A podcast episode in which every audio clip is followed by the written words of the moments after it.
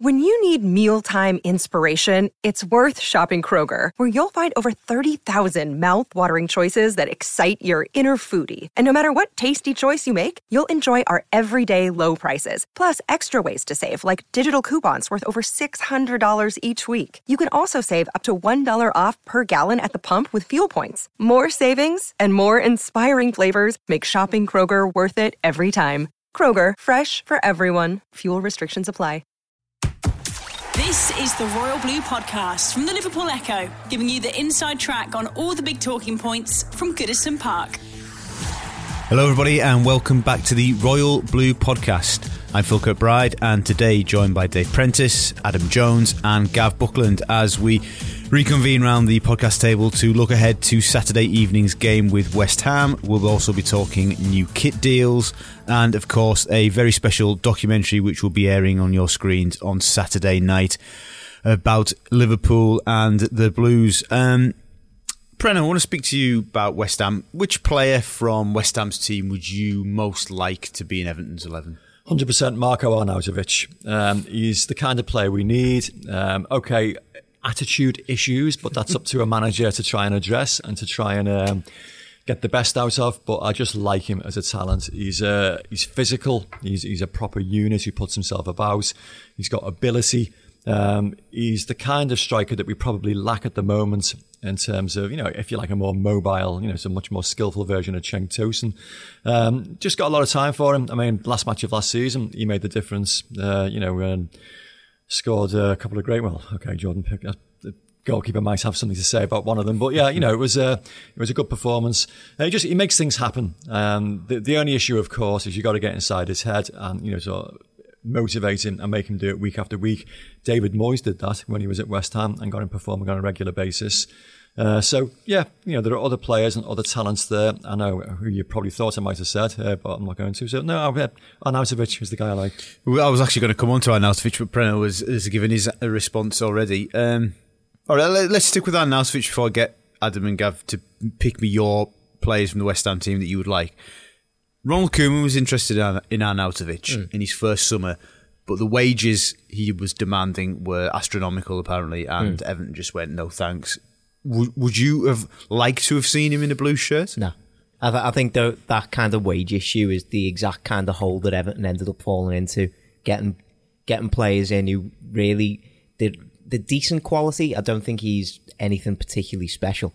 Uh, I think they were just he's a kind of middle of the ro- road Premier League striker who's demanding massive wages. He's only been at West Ham for how long? Maybe two years, and he's already he's already pining for a move to China so he can get absolutely mm. massive money. He's just a he's a mercenary in my eyes, and I don't think Everton need that kind of player at all. I don't think he'll ever be. He'll never be the player who's you know playing for the fans or playing for the badge. He's always playing for the cash, and that's just not the kind of player I want Everton to be signing at all. West Ham fans seem to like him before he tried to jump ship to China, though, Gav? You know, are we, are we doing him a disservice by saying that he would never play for the supporters? I'm going to sit on the fence here. I think both Adam and Prano are right in that. Even though we both give completely polar yeah. opposites. but, no, but, but, but he, he, is both, isn't he? Yeah. Yeah. But off the last 12 months, he's been both. He's uh, a mercenary talent. Yeah, yeah, he's a mercenary talent. Mercurial, would we say yeah, in uh, yeah, football parlance? Yeah. Um, and yeah, I, I do like him, but I agree with that, that I wouldn't I wouldn't necessarily have him at, Everton. I think um, if you wanted my pin, there's one player you'd have at West Ham, isn't it? Go on then, lovely, lovely De- dovetailing to Rice, wouldn't it, all day long? Okay, why? that's, that's the guy yeah, that I th- yeah. thought you thought I would say straight away. Yeah. Go on then, Gav. Explain to me why it's you... part of the pitch that we need somebody and uh, it's essential that we need somebody in that position. And two, he, he fits the age range, and you know, um, just just I just really like him as a player but obviously he's not going to, you know, I think his next move, put it this way, will not necessarily be to, you know, where we are and where we are at the moment. Do you think West Ham will struggle to keep hold of him? Yeah. This summer? Perhaps. Yeah. Well, now that he's got an England cap behind yeah. him, I think that makes matters a bit harder yeah. for them as well. What would you say going rate? Young English holding midfielder. He's going for 50 million plus, I yeah, reckon. I would say, yeah. Yeah, maybe a little bit extra. Yeah. what, you all have add-ons and deals, don't you? Mm-hmm. I mean, mm-hmm. it's not. You know, you know, you talk about sponsorship deals, like I mean, that's one of the things on that. And uh, yeah, I would think so. it's actually good news for, for us, really, in some respects, if you think about the value of some of the players that we've got who are in the same age, who are like sort of maybe even a little bit more established Premier League players. So, yeah, um, yeah definitely Rice all day long. Okay, so we've had Arnautovic Rice.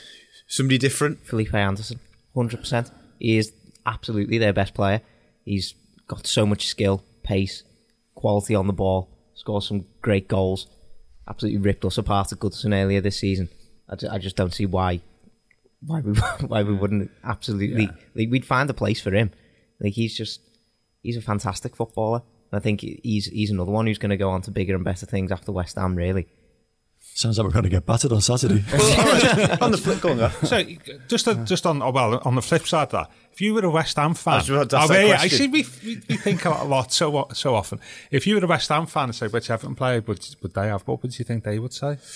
Great. they'd say they'd say Richarlison to play on the other opposite flank to Anderson. Surely, Yeah, possibly.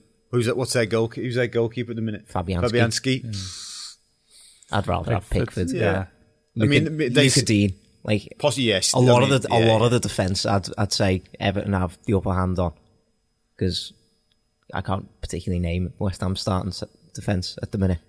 Yeah, Cresswell still playing? Is he still getting a game? Yeah, yeah, Yeah, Digne but- would be would be a decent shout, wouldn't it? yeah, I think that'd be the mo- most Premier League clubs would. If they said they could have for the for the purposes of balance. Yeah. it- it- If you'd have two Everton players, I think, but most Premier League clubs say Digne and Richarlison. Do you think? Yeah. I think think yeah. so, no, not Sigurdsson. Uh, seems to have a lot of fans, you know. So yeah, I'd it- it depend- Tot- it Tottenham depends. fans pine for him still. It depends. It depends what club you are, isn't it? And like what your club needs, really, isn't it? The problem for for anybody looking at Sigurdsson now is he's he's coming into the peak years of his career, if not past, Past the peak, them, yeah, peak yeah. years. What what are you getting out of him in terms of lo- longevity for the fee you'd have to pay? Yeah. Just st- sticking with Digne, I wrote about it the other week actually. Is Digne the player you would be most concerned about other clubs coveting this summer? That's interesting. yeah, yeah, definitely.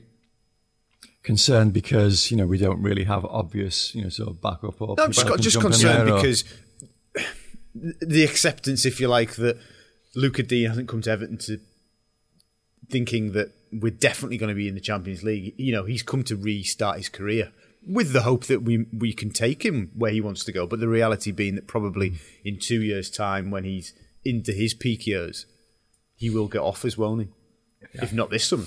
Uh, well, he's he's probably our best player this season, isn't he? Uh, he's in a position, as Pano was saying, that you know we're not not got the strongest backup, um, and for those reasons, he would be the he'd be the person that I would I would fear losing the most. To be honest with you, and fullbacks are so important. Good fullbacks are so important, aren't they, in the modern game, the way it's played, Well, especially the way Silva plays as well. yeah. And so if you if you throw that all into the mix, then he will be the player I would I would fear losing the most. I think think Richarlison. In a similar sense, Pickford, I'd say, I'd throw into that mix because we've really not got a solid backup for Pickford at all, and go goalkeepers are at a premium really in in the modern market. We'd have to be paying absolutely massive money to get a, a goalkeeper on the same level and with the same uh, prospects for the future as Pickford. Definitely. do, do you think that supporters will be? Don't, you don't- it's all hypothetical. This, please Yes. note, yeah, hypothetical. Is would supporters be upset about losing Pickford now less than what they would have been at the start of the season? Well, Yeah, it's- made a it's- couple yeah, it's made a couple of perception, isn't it? Yeah. Yeah. It's, it's strange, isn't it? I mean, fo- Everton fans weren't particularly upset when Romelu Lukaku went because of you know his demeanour, because of his constant agitating for a move, and yet clearly he's the best striker we've had in the Premier League era. So they should have been upset. And I think there was, and probably many of us around the table, I probably was guilty of thinking, well, we've got money, so we Yeah. can So we'll replace get it. a. Sure, yeah. And like, likewise, Pickford, it's just it's, it's flavour of the month, isn't it? The zeitgeist of the time, and you know, so clearly Pickford's not had a great season by the standards of his first campaign, and therefore, you know, people might think, yeah, you know, so I wouldn't be that upset, but they should be because he's a great. Great young goalkeeper who's getting better, and those problems that we've talked about around this table so many times, I'm sure can be ironed out, you know, so fairly quickly. Yeah.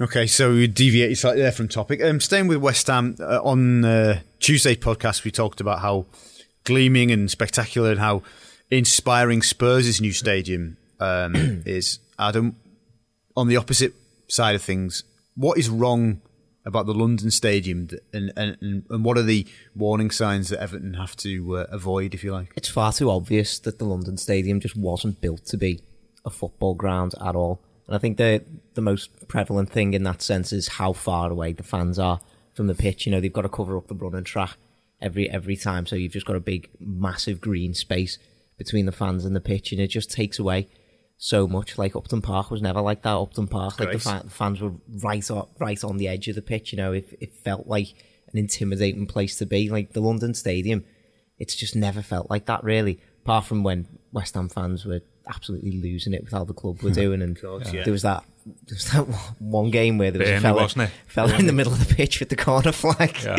which is a great image. But like that's the only real time that they've managed to create like that sort of intimidating atmosphere, and it was for all the wrong reasons. Like I just don't see, I don't see how they can really make that sort of ground a hard place to go necessarily for the uh, for the away away team, which is a shame, really. But yeah, it's just it's the situation that they've played themselves Makes into, it really. makes it worse when Adam says that Preno, given the pathetic nature of our performance there in May. That was appalling, wasn't it? Yeah, but you know, it was the, the dying embers of you know Sam Allardyce's regime, his last uh, his last act as an Randomly Everton played manager. Funes Mori in that one. So didn't they? yeah, it was it, it was it was a very very flat performance and. I went to the Olympic Stadium when it was the Olympic Stadium for the Olympics, and it was an atmospheric arena. That you know, the, the famous Saturday night, you know, when uh, there was three gold medals won in the space of like about forty minutes. It generated an atmosphere for athletics because you've got you know so a, a pole vault taking place on one side of the uh, stadium, you've got you know 100 meter sprint taking place on the other side. Uh, it was different because clearly it was built for athletics. It's not built for football. So it, it, it's strange. I mean, th- those um, images that we saw of the, the the Tottenham Stadium, it does look like it's right on top of your, you know, sort of soaring steep sides. You know, it's built with football in mind. The Olympic Stadium wasn't. And talking about, you know, earlier we mentioned like, you know, the mood of the times about, you know, sort of players and, you know, so what you think about them at a particular time. Remember when West Ham moved to the Olympic Stadium and everybody was absolutely in shock, thinking, "Oh my God, they're going to be the next top four. You know, they're going to seem Yeah. to break it because they've got a stadium for nothing. Uh, they can use all that money to pump into the squad. You know, that, that's incredible. We've missed the trick here. Tottenham actually wanted that, that stadium initially and, and didn't get it. Uh, in hindsight, it turns out to be a bad move. So."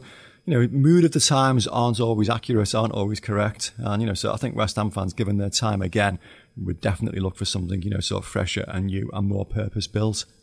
Gav, as, as the lad said, Upton Park was it was just one of those proper grounds, and you always knew, even even in the um, fluctuating fortunes of, of Everton and, or West Ham, you always knew you were going to be in a game. Yeah, on and off the pitch, if I recall. Yeah, um, yeah. Um, But you don't you don't feel that No, when we no, go there now. No, and I think there's a couple of reasons for that. Is well, a, as Adam's saying and Prano was saying about the, the, the nature of the of the, the stadium, but I think if you've given a stadium rather than construct one of, for yourself, it's a slightly different view of things, isn't it? Like we built Bramley Moore, it's our ground, we built it. Hopefully, people have had input in the way it's built and stuff like that. And therefore, you're to have like I hate that word ownership, but the own you, own the ground as such, isn't it? But I think if you're given a ground, it's it's like you, you, you I know you're leasing it, it's you're borrowing it. You know what Is, I is mean? that why, That's the is that why I've got- Man City have got issues filling theirs? Because you know it's not the same as the Olympic Stadium. You know, it's it's a good stadium for football, but it was initially it was a Commonwealth Games Yeah, stadium. and, but they've been So- able to alter it way indeed. but they can't yeah, fill it, can yeah, they? They've got, yeah. They're playing the best football on the planet, and But you know, they still they don't can, full but, houses. but that's that's a separate conversation. That's about the size of their supporter base, isn't it? Really, But and that that's support base was always massive in the past. But you know, it it's was, um, the same as ours, isn't they, it? they were a third tier team getting thirty and forty thousand gates. So, yeah, you know, but they've got to commit. They're like us, are they? They're, they're, they're, they're a localised, or, or up until recent years, a localised support. And that's reflected in, as you say, the fact that they can't fill, well, they struggled to fill 55. I mean, I think they fill it regularly now. But, um, I just wonder whether it was the stadium that was part of the issue. well, that. yeah, well, but, well, City, City first two years, they filled it, didn't they? Hmm. They, they- and the third year, they went down, they, they, lo- they dropped seven, 8,000 seats you know, MCC seats every game from the third year onwards.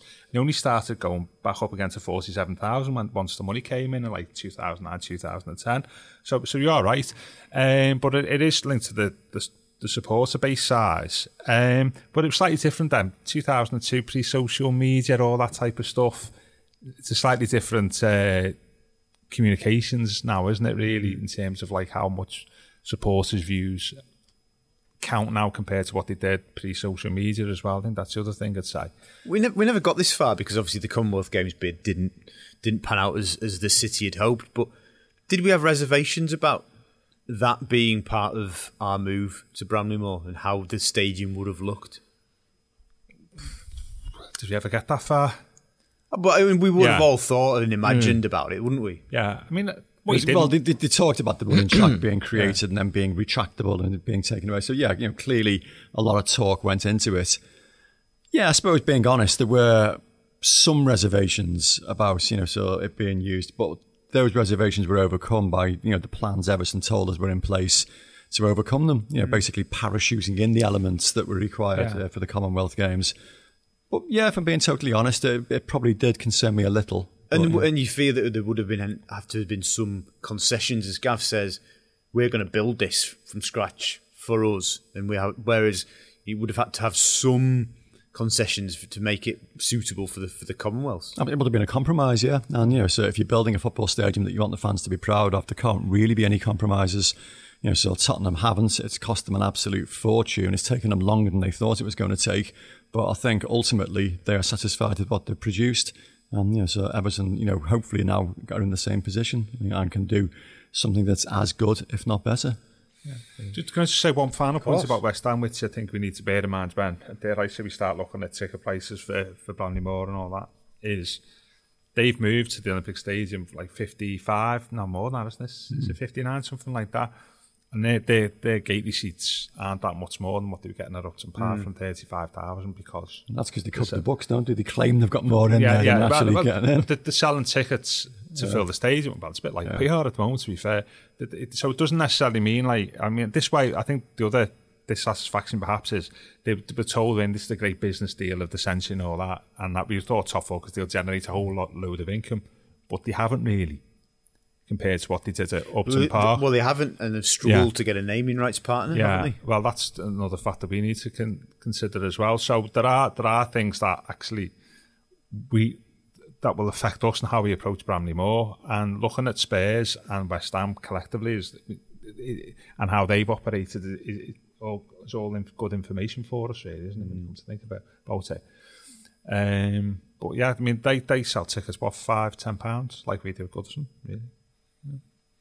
Interesting. Uh, last one on, on West Ham and their stadium ad. Um, for people who haven't, for the Everton, Everton fans who haven't been down there, um, certainly when I went there uh, the season before last, the away supporters are almost in two sections. They're in the Yeah. same side of the ground. They're on they're above each other and below each other. Yeah, the upper tier hu- and the lower tier is like There's a huge completely gap. segregated. Yeah, yeah. So it's it? not like any other ground that, that they would experience in that regard. No, no, and I, I wonder whether that's like a ploy from West Ham to try and separate the away fans as much as possible because it it, do, it does detract from how, how much you can really support your side. To be fair, because like you'll have you know thousands and a half in each section really, rather than just having three thousand banded together. So yeah, it is a kind of unique ground in that sense, and it, Not unique in a good way, though. no, uh, no, uh, it just. I think it just furthers the point that this really shouldn't have been a football stadium. And I think even like looking at the exterior, like around the ground, it's just like a big empty space because it used to be like the Olympic Park, didn't it? And it's like that just doesn't strike to me as you know a match day, like a match day, like you're walking, walking in big groups of years going to like the Through the shopping yeah, centre. go, go yeah, walking through Westfield to get to, to get to the ground. Uh, but yeah, just like it should be like you know going to pubs and walking past pubs and you know getting a chippy in or whatever like that, and it's just it's just it it's completely not what a match day should be for West Ham, and they've probably changed it a bit over like the two two years or so that they've been there. You know, they've tried to improve it in any way, shape, or form that they can, but. It, it, it's not what I'd want to see from Bramley Moore in any way. It's, it's when you think of how traditional uh, the support, you know, around Upton Park was. I mean, I know I mentioned before Nathan's Pie and Eel Emporium at the end of the ground, which was just the top place that you had to visit. Yeah. But there were those pubs on, you know, literally all four Yeah. corners. There was the side street full of, you know, sort of the market, you know, sort of market Yeah, when you traders. get off the tube and you walk down the Exactly. main road. Yeah, I mean, great, it was yeah. just, you know, so it was a proper, you know, sort of working class East London environment, uh, you know, the kind of environment from which a lot of West Ham support was plucked from. And this isn't, this is like a, it's a very middle class shopping environment. And, and, and it's strange. Um, you know, it, it doesn't generate a, a proper match atmosphere. It, it's something that West Ham are going to have to overcome. And fortunately, something that, you know, so Everton don't have any issues with. I mean, clearly the Bramley Moore site is earmarked entirely for football. I know other things will be built up around there, uh, but that will only, you know, sort of encourage the match day experience, you know, so rather than dilute it. Indeed. So uh, West Ham uh, against Everton Saturday at five thirty, and before we end the podcast, I'll get the lads' predictions. Um, but moving on, um, Thursday evening, Everton announced a new multi-year deal with kit supplier Umbro, an extension of a partnership which had been reforged in 2014. Um, Gav, does it matter who is our kit supplier? Does it matter what emblem is next is on the other side to the badge? Uh, well, speaking from a business or traditional sense or The floor's everything, yours. I think I think traditionally, you know, Umbro's are- some of our best kits have been Umbro, haven't we? The old diamond stuff, and um, to me, it doesn't really matter. I just want the best financial deal for Evan. To be fair, and if that's with Umbro, which it would appear to be, because we've had we've had Nike, haven't we, one stage? haven't we? Yep. You Yeah, know, yeah. Um, we're one of our, I would imagine we're one of their biggest customers as it were in football terms, if not the biggest then if that's the best deal, having shopped around, which I'm sure Everton did, then you know I fully support that. It's it's just the concern for me is like it's separate podcast in itself is what what we get compared to dare I say the clubs above us in hmm. the table get and talking the top six. It, it, it's it's a small proportion, isn't it? Really. But does- the design and how much love and attention has gone into the design of the kits by the supplier matter at all if the deal is maximum to what we can get? I'm If, s- I'm if, if Nike said, right, we'll give you more than Umbro, but you'll get an identikit, it won't be, it'll be five minute job by the intern, Yeah. But you're getting more money out of us than you would with Umbro. What do you do? Well, clearly that does, you know, so impact upon sales of the kit because, you know, so you will sell more kits if it looks good and if the fans actually like it. To me, I I don't think it makes that much of a difference, to be honest. Um, I know the hipsters out there always talk about Le Coq Sportif and, you know, so, you know, Yeah. that, what a wonderful era that was. I think largely because they were winning trophies then as well as the kit looking good. Um, I I think fans will buy the kit regardless. I mean, uh, even that abysmal kit that was produced in the uh, the 97 98 season that wasn't even royal blue. It was light blue and it had yellow in it and it was, oh, it was horrible. People bought it. So, you know, I, I think Everton fans are so loyal that they'll buy the kit regardless. I suspect you'll sell more if the kit looks better. You know, so if it looks good, people will want to buy presents, you know, so for people, 'cause it looks better. So in that respect, it probably makes a bit of a difference. But I think Umbro are quite capable of making good looking kits and stylish looking kits. I don't think there's anything in their history to suggest that they're, you know, sort of fashion disasters. I don't know. Uh, tell me otherwise. I know, last season's kit wasn't wasn't great. you know what? I can't say it was a good, bad, or indifferent. Just it was okay. You know, it wasn't anything. Looked a to- bit more like a training top. when, when, when you top. get to, when you get to my age, it doesn't really matter. Yeah. It's just uh, it's one for the younger fan like yourself. What about what about a global audience? I know we can't speak for a global audience, but do you think if Everton were attached to one of the big, I know Umbro obviously are, are big in their own right, but do you think if we had Nike or Adidas slapped, or even Under Armour now across the other side of our chest, that makes a Uh, no, difference? I don't think it think it does. necessarily it didn't necessarily happen when we last got Nike, did it? I can't seem to remember anything like that happening. your global appeal is based on how successful you are and Mm. your, your, you know, your appearances in Europe, specifically the Champions League and the Champions League la- latter stages. What kit, what kit you have, I really think is irrelevant. Having said that, I do, you know, when you have, a look- I don't know if you ever see the comparison, of the kit deals between like the top clubs and the, Well, the Premier- what's- there's what's massive United, something- 75 a year, isn't Yes, it? Like, yeah. you know, but I think Barcelona's 100. Think our deal with that's just going to be replaced as six, isn't it? That's like that. reported which, six which is year, about av- which is about the going rate for a club in our position, you know. Um, and sometimes the comparison can be a bit misleading because it depends where you are in your deal. You know, you could be 30 million this year, but actually you could be like 60 million. Well, Liverpool next year, you know. So I don't think it matters what what what um, brand of kit you've got. It, it matters how successful you are. Having said that, I, I just think generally commercially, know, clubs are not not in the top six of the Premier League. We're still part of like one of the biggest, most successful sporting franchises in the world, aren't we? You know. And those clubs we're talking about to win mega bucks. Well, we, we play them 12 times a season. A third mm. of our games mm. have got their global reach. And and, I'm, and, I'm, and sometimes I think collectively, those clubs outside the top six, I, I wonder sometimes whether we're committed enough to raise our commercial income on that basis and to make that argument. Um, because mass, massive, massive global sport franchise we're part of, surely clubs outside the top six can make a better go of it as what, what they appear to be doing at the moment across all commercial deals, you know. Mm. The, the, the, the, disparity is too big for me mm. and not necessarily explained explaining just being successful. but, being, but is it, you know, is it not kind of boiled down to global fan base? United have got the biggest global fan base in the world, probably. Well, and, you know, and, we, and we've seen um, yeah. Sasha Ryazantseva at the launch of the new Fanatics deal, which seems yeah. a very good deal for the club. Speaking about trying to go in and move into different markets. Yeah, well, it's it's both. It, it, it's both, isn't it? But to me, I just don't don't think those clubs outside the top six perhaps make enough commercially, enough money commercially, being as part of like the massive reach of the Premier League. And I, and if you're a shirt, shirt manufacturer now, if you have your name on it like a top team shirt, it's not you don't get your money back just through selling the shirt. So yeah, it's it's advertising your brand, isn't it? Mm. You know, so you might buy a pair of trainers that because you've seen the advertise, you know, you've seen the logo mm. on it, you know, Manchester City shirt or something like that. So I, I, I just I just think collectively, people, you know, all clubs can improve their commercial performance you know, it doesn't necessarily have to be related to being successful on the pitch. I think this is already necessarily an improvement for Everton, though. Yeah, it is. Yeah, yeah, of didn't, course. Didn't Everton have a weird deal a few years ago with Kitbag? Like, yeah, yeah. So that our shirts like weren't even getting put in stores. Like it was just the Everton shop and then on Kitbag.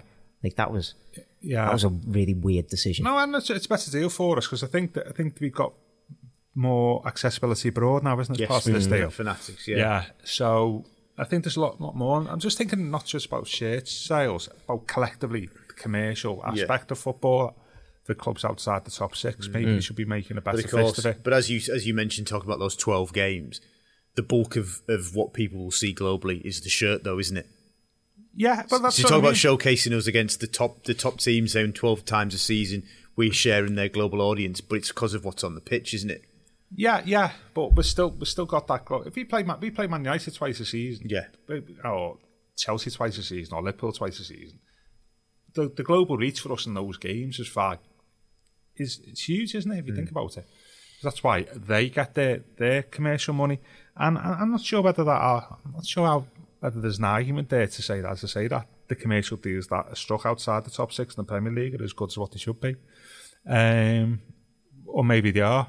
I mean, and also as well, I would imagine, like a lot of these are performance related, aren't they? Mm. So it might be, it, might, it could be, pluck a figure out of it, like nine million a year. Yeah. But it could be if you get in the Europa League, it's ten. Of course, yeah. If you get in the qualify, you know, get in the top uh, four, it, yeah, the Champions yeah. League, it's twelve or fifteen. You know, mm. um, so these are these are not necessarily set in stone. These figures, or even they're, probably base figures, aren't they? Yeah, yeah. yeah. So.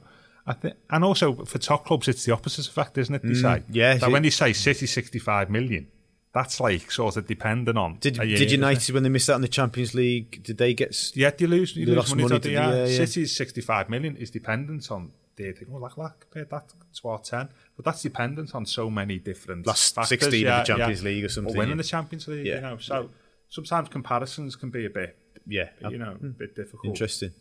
Preno, I, I, how much of a link between having popular players and shirt sales is important to the football club? And I'm thinking of Cenk Tosun. And last season, the club, um, it may even actually been early this season, actually, the club um, told us about how shirt sales in Turkey and shirt sales with Tosun's name had, had, had, skyrocketed sales, had, had, been boosted because he has such a following. But the reality is, someone like Cenk Tosun probably doesn't have a future at the football club. Yeah, it, it, it does make an impact. I mean, uh, clubs have bought players in the past for marketing purposes alone, you know, because they know they're going to sell, you know, so God knows how many shirts. Uh, you know, there was arguments that when Li Tie and uh, Li Weifeng came here, you know, part of the Kejian deal, that was purely to try, you know, so promote, you know, so obviously Kejian, but Everton's brand, you know, so in, in China. Um, it makes an impact, but as far as something like Cenk Tosun goes, I suspect it's quite negligible. Um, he's hugely popular in Turkey. They love him there. They probably will shift a few Everton shirts on the back of him playing for Everton, but nothing that's going to justify, you know, so the, the wage that Everton are paying him, which is significant. Mm. Uh, it's all got to be down to what they produce on the pitch. I mean, there's only a handful of, you know, sort of superstars in world football that you know will shift you you know, sort of millions and millions and millions of pounds worth of shirts. I'm talking like to Cristiano Ronaldo, you know, sort of Lionel Messi. There's only a few players that can do that. Um, and sometimes, you know, having those players on board is probably, you know, worthwhile because it will help, mm. you know, sort of offset the vast wages they will dictate. But, you know, for a club at Everton's position at the moment, it probably doesn't make that much of a difference. It was always said that about Beckham in Madrid, wasn't it? Mm. That he was paying for himself yeah. almost. Yeah. I think it worked more for Everton's favour in the case of someone like Tim Cahill, who's who fashioned himself to be an like the Australian hero essentially for the mm. national team, and everyone just saw him wearing that Everton shirt week yeah. in week out, putting his heart and soul into Everton week in week out. maybe a similar case with like Tim Howard as well, the longevity that he spent at Everton. Yeah. Like I've, I've heard many stories about Australian Everton fans and American Everton fans who say, "Oh, well, I first saw like Howard or Cahill yeah. in the shirt, and like that's when I decided to follow Everton." And I'm not, I'm not sure whether that's going to be the same with Tosun like especially given the fact that his future at the club now mm. certainly seems to be in question. The challenge for clubs always converting that interest into money, though, isn't it? Mm. Yeah, that's the thing ultimately. Where and we... if it is, which is a bit difficult because it like, like um, talk about, you regularly see things, don't you? Um, Everton never made the most commercially of of like say Tim Howard being American number one keeper, and not maybe number one player, but actually. It, to, to actually do that takes a hell of a lot of work and you might mm. not necessarily get the get the rewards that goes into the work. You end up, you know, what's the end? I was thinking it's like, it looks like some sort of spinal tap tour of America, yeah. you know, like flogging, flogging shit out yeah. the back of a van in the middle of Ohio or something like this. you know, it's, it's, it's so difficult to do unless, as Pleno was saying, you are a world, genuine mm. worldwide star. And, and and making money out of that is just so difficult and probably doesn't justify the cost. And as you're saying, sometimes players only there for a couple of years. I had somebody somewhere say they've never made the most of having Landon Donovan with us. We're only here for about six months. yeah. You know, I mean, it, it's just sure. it, it, it's easy to say, but when you think it through, it's very very difficult unless you've got a world renowned player to make money from another country out of a player. The Royal Blue Podcast from the Liverpool Echo. The Royal Blue Podcast from the Liverpool Echo. Yeah, just just to you know jump across a little bit here. Uh, I don't know if it's on your agenda, Phil. Mm. So apologies if it is. But you mentioned Tim Cahill there. Obviously, he's announced his retirement uh, from football at the end of this season. Um, poor Adam's in tears here. I am. um, come on then, give, give us your fame, your favourite Tim Cahill Everton moment, of which there have been plenty. Sixty-eight goals, wasn't it? So it must be. Uh, I reckon we'll all have a different one. Different yeah, one. that's uh, so hard. Can you I'll, come back to me? Um, overhead at Stamford Bridge. Yeah, yeah, astonishing goal. Yes, yeah, yeah loved it. Oh, come back to me. I, will need to think about this. Well, I'm going to go right do, back. I need to do it justice. I mean, there's, there's loads of Liverpool goals. I think he's yeah, got yeah. four or five against Liverpool. You know, which you know, so absolutely everyone tremendous. But to me, it was the uh, the very very first one he scored uh, at Manchester City, who he always scored against. Yeah. And um, it, it, was weird old times that because uh, I think the Echo, not for the first time, had been banned from talking to the players over uh, something I'd written about the players basically taking the piss out of the other fans the, uh, the previous season when they got beat 5 1 at Man City. And so, you know, they, they went talking to the Echo. And um, David Moyes uh, had said, look, you know, I can't, you know, sort of order them to speak to you. You know, you're going to have to try and sort it out yourselves. And what I needed was like, you know, sort of a real backs to the wall, you know, so come from behind performance to try and prove that, you know, so, you know, we did actually really want to celebrate what the players were doing and try and, you know, write something positive about them. Anyway, that Man City game, if you remember, it was a typical Tim Cahill header, soaring header, his first goal for the club, whipped his shirt off, ran away to celebrate, and Steve Bennett being the curmudgeon that he always was. Yeah sent him off because you know he raised his you know sort of bird his torso uh, scoring the goal. So 10 men Everton then had to defend for the best part of an hour and did and won the game 1-0 anyway we wrote the piece you know so you know an incredible team spirit incredible courage the Everton players shown and they accepted that as a you know come down from us and, and normal service was resumed.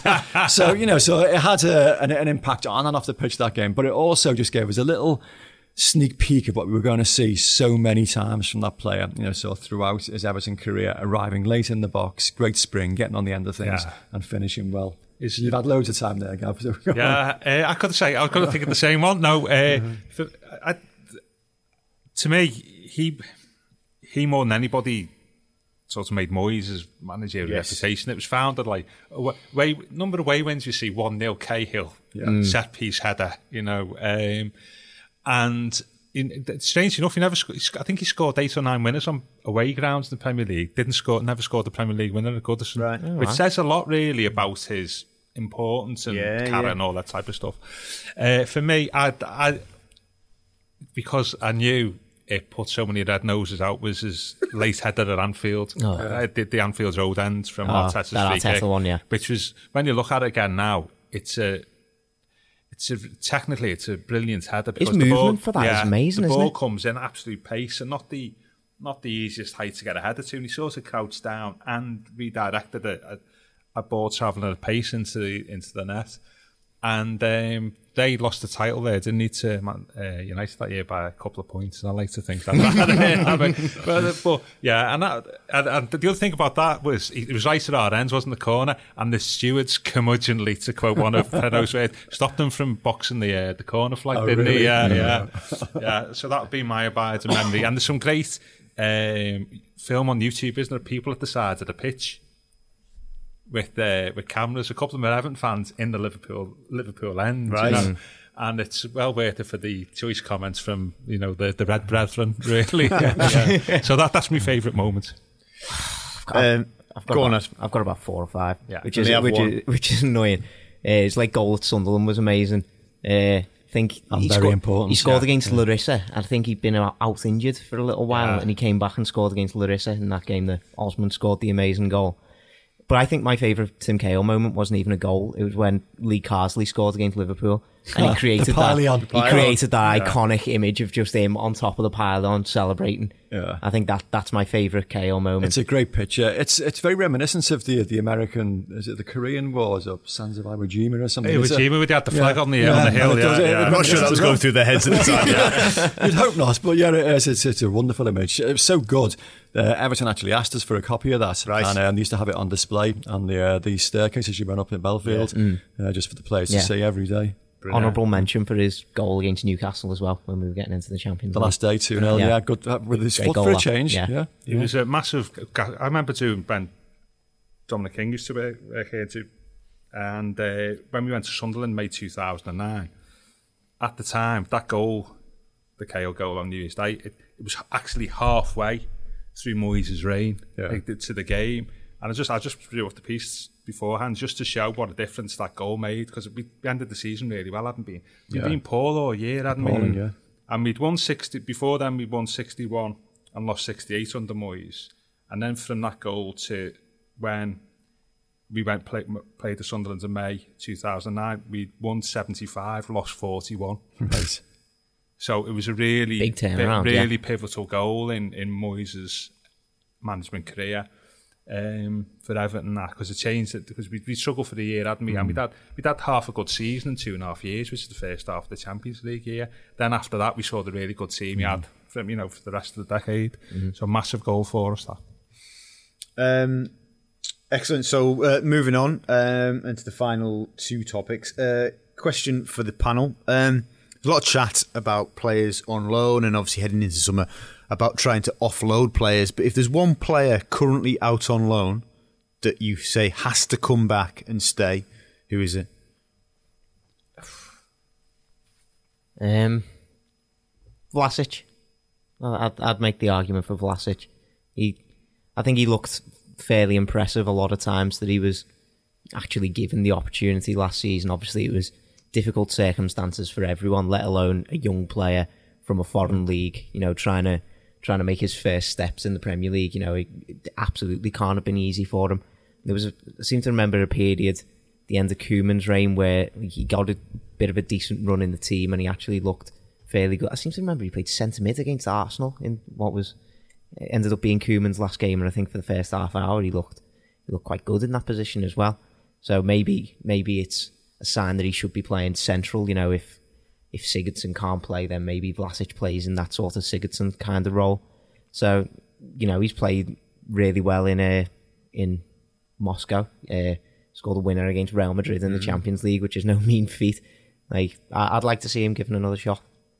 Preno, you make a case for Balassi or Morales or Sandro Ramirez? No, Or, and no. Cuco Martina. Uh, no. Um, Couple of games off Ashley Williams. No. no, there- there's so many out there. I mean, uh, and none of them are particularly tearing up trees. I mean, Kieran Dowell, I think we're probably given up the ghost on, you know, sort of ever doing it in the Premier League. Maybe that's a bit unfair.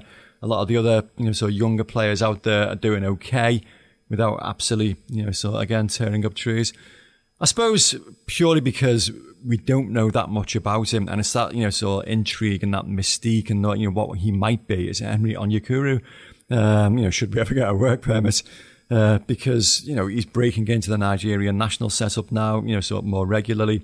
Um, scored goals, you know, big goals this season. You know, sort of on loan, and he does seem to be a man that you know, sort of, a young man attracts attention. He also plays in an area of the pitch, you know, so we, we could certainly do with a little bit of extra quality, a little bit of extra strengthening. But I have to say, I've only seen, well, you know, probably a lot of fans have seen in the odd clip it's on television, the odd bits on, on YouTube. So, you know, I've never sat and watched him for an entire 90 minutes and said, wow, yes, he can do this. So I don't know for sure. But just because, because of that, hmm. really, because of that X factor, that mystery that I don't know a great deal about him, I'd probably say Onyekuru because I know a lot more about some of the other players who are out on loan and haven't seen anything that suggests that, wow, yeah, you know, got to get him back. He's got to play. Joe Williams tore up trees for a while at mm-hmm. Barnsley. I'm not sure quite how well he's done since. Antonee Robinson looked great initially, you know, so, but he's been, he's made his debut for the USA now and not had great experiences on a couple of occasions. I He's the think. So- interesting one, isn't he? so- like, especially when you consider Leighton Baines' future. You know, his Yeah. contract is still up in the air. We don't know whether, whether he's going to be offered a new one at this stage or, Yeah. or what. So, like, it could be the case that Everton kind of need Robinson to step up and be that backup left Yeah. back for like for if Lucas Digne does get injured or sent off again or or what. So, you know, there could be a, a bit of in- increased pressure on him next season, Hmm. which would be a bit interesting. Gav? Any- On any- the Kuru, really. Yeah. I can't think of anybody else on loan who would like you'd to want come to bring back, yeah. yeah. You know, you could make a case for Vlasic, as, as Adam says, but I can't really. You got to ask your question why are they on loan? you know, you know a, I'd- I'd vari- a argue- variety of reasons. variety of reasons, but yeah, I'd argue Vlasic is on loan to get the opportunities Yeah. that he wouldn't have got at Everton this season. collectively as a group, though, Yeah. you could say oh, that. Yeah, um, there might be some individuals, I'd say, slightly different, but Onyekuru is is one you definitely like to have a look at, wouldn't you, really? But there's obviously a lot of red tape involved in that. Indeed. Uh, right, okay. Before we finish, um, the floor is going to be Preno's as he tells you about a very special documentary that he's seen, uh, which will be aired after the Everton game on Saturday. Preno on BT. Is right? Yeah, it's on at nine o'clock on Saturday night on a BT Sport One. It's called Two Tribes, and it's um, I think the subhead is uh, how football saved a city, and uh, it, it is. It's for, for people myself and Gavin's age who obviously you know sort lived through that era. It's it's a nostalgic look back. Um, at an era when Everton and Liverpool dominated uh, the football scene at home and abroad, but perversely, in an era when Liverpool as a city was suffering some of the worst, you know, problems uh, and bleak outlook it had ever had. Uh, we had the Toxteth riots in 1981. We had unemployment at, you know, sort of 20%. One in five of the Liverpool population was unemployed. Um, the Tory government at the time actually discussed the managed decline of the city. And, you know, there was a real them and us attitude in the city then, you know, so them, you know, so being the establishment and us, you know, so being scousers together. And it sounds a bit twee that, but it, genuinely happened. Everton and Liverpool fans did come together so many times in that era. And this whole 81 minute documentary examines it. It talks to everybody who has played through it, Graeme Sharp, Steve McMahon, uh, Mark Lawrenson, Peter Reid, who's great in it, Derek Hatton uh, has a lot to do with it. Lord Heseltine, or Michael Heseltine, you know, so uh, is in there. Pete Wylie, very, very entertaining. Pete Hooton, loads and loads of characters. And, you know, there's plenty of football archive stuff in there, but most of it is about the, uh, the socio-political, you know, sort of era and, you know, so how Liverpool as a city basically wouldn't take the, the, crap that was getting thrown at them lying down and how they fought back. I mean, a lot of things that I'd forgotten about as well. I mean, what a cultural explosion that decade was.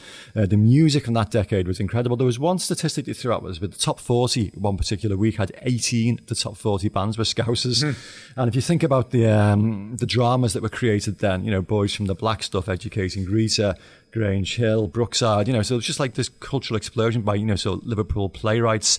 So it examines that whole era. It's, it really is well put together. Andy Wells directed it, a guy called Kaj Sohal is his executive producer. And uh, I was fortunate enough to get invited to um, a premiere at the Everyman Cinema uh, in town on Monday night.